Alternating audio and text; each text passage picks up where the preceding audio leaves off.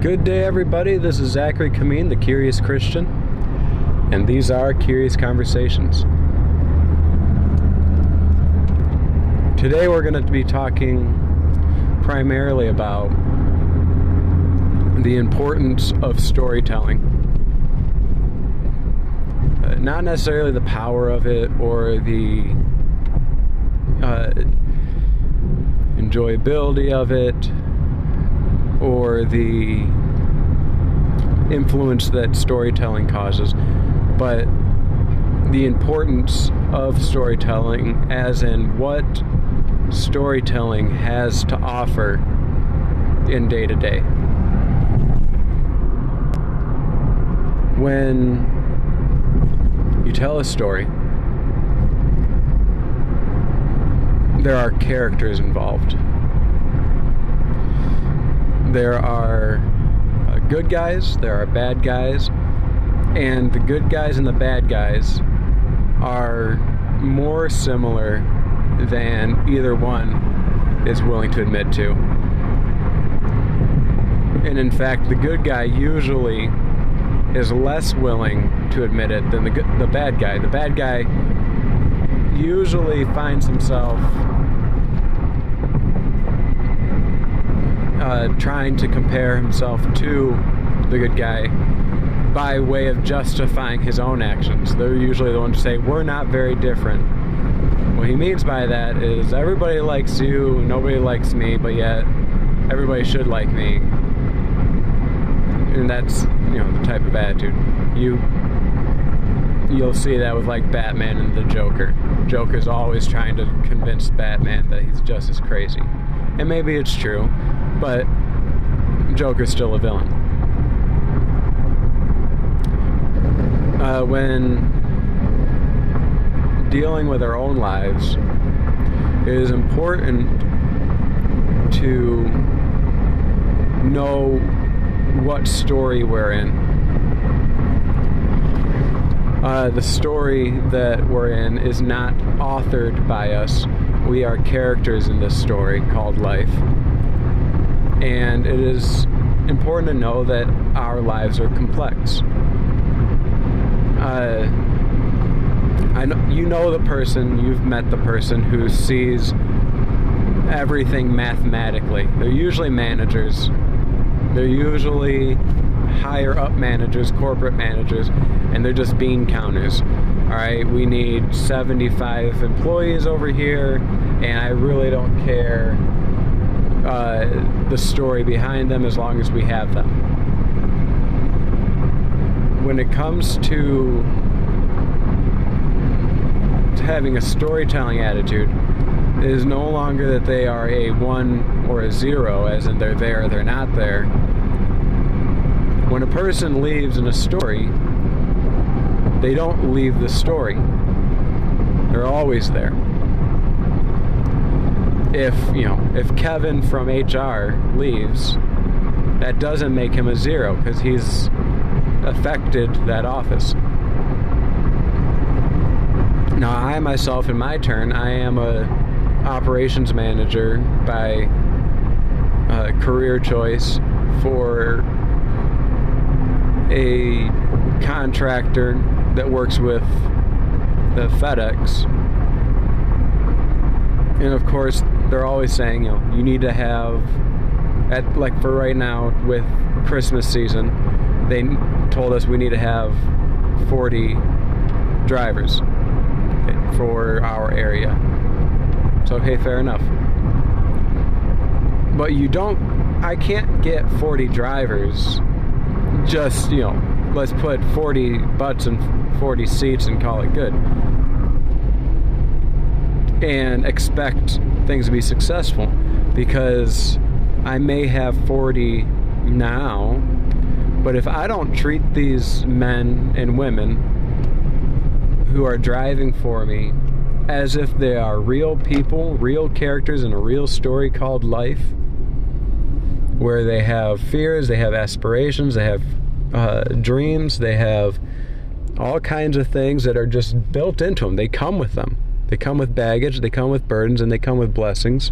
They have strengths and weaknesses. And it's important for me to know where th- those things are. Uh, me being uh, obnoxious Christian, I don't work Sundays unless it's necessary. Uh, and so therefore, if I have a driver who says I want to, I want Sundays off, even if we need the numbers, I'm going to give him Sundays off. Uh, and I, I'll get pushback from the other managers saying that no, we need people Sunday. Okay, but we don't need this person Sunday. Let's hire somebody else who wants to work Sundays. Uh, but this guy's not one of them. And sure enough, we've just hired four uh, new people, all of which want to work Sundays. So I could have, and we have the other person who's willing to work every day but Sunday. So we have the 40 folks without having to make somebody uh, compromise on their moral, religious, or any other thing. It could just be simply they never had to work Sundays and they don't want to work Sundays. It's family day or whatever. Fair enough.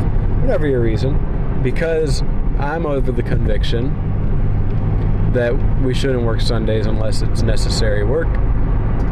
Even though, yes, I work when it's necessary, I am not willing to force somebody or even manipulate or convince somebody to do something that I myself deem to be immoral without specific qualifications. You need to have qualifications in order to work Sunday. That's my um, belief on it, and fair enough. Uh, I'm so much to the point that I'm not willing to take communion until after peak and I'm done working Sundays because I know that I'm going to be working another Sunday, and so therefore I'm not going to take communion because I can't repent of that sin just yet, which is kind of annoying, but alas, there it is. And those are the complicating things in life. Uh, you'll have somebody like me as your manager or as a manager under you or whatever and it is important for you to recognize that they're not just a number, they're not just a ball bearing that you can move around, they're not a, a ball on a, a pool table that you can hit around and all those things. This isn't physics. This isn't just science. This is art. Life is more of an art than a science, and we need to live like that. Uh, that's why the poets are more powerful than the philosophers in this instance.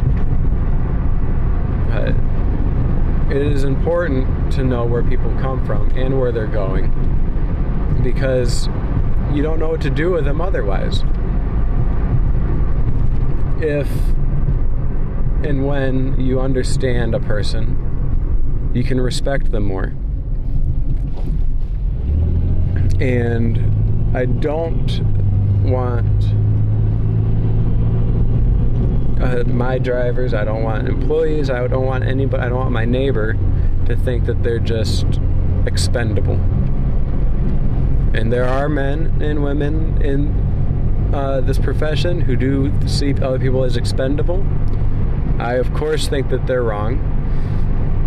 And I will always say that they're wrong. Because I do believe that we are not expendable and we shouldn't treat each other like we're expendable.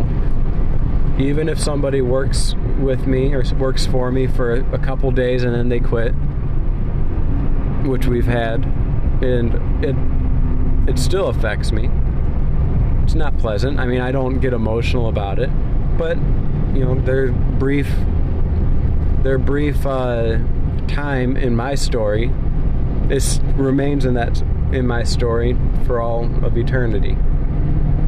There, there are many a character and many a play and story where they only have one line and then they're off the stage and they're off the page.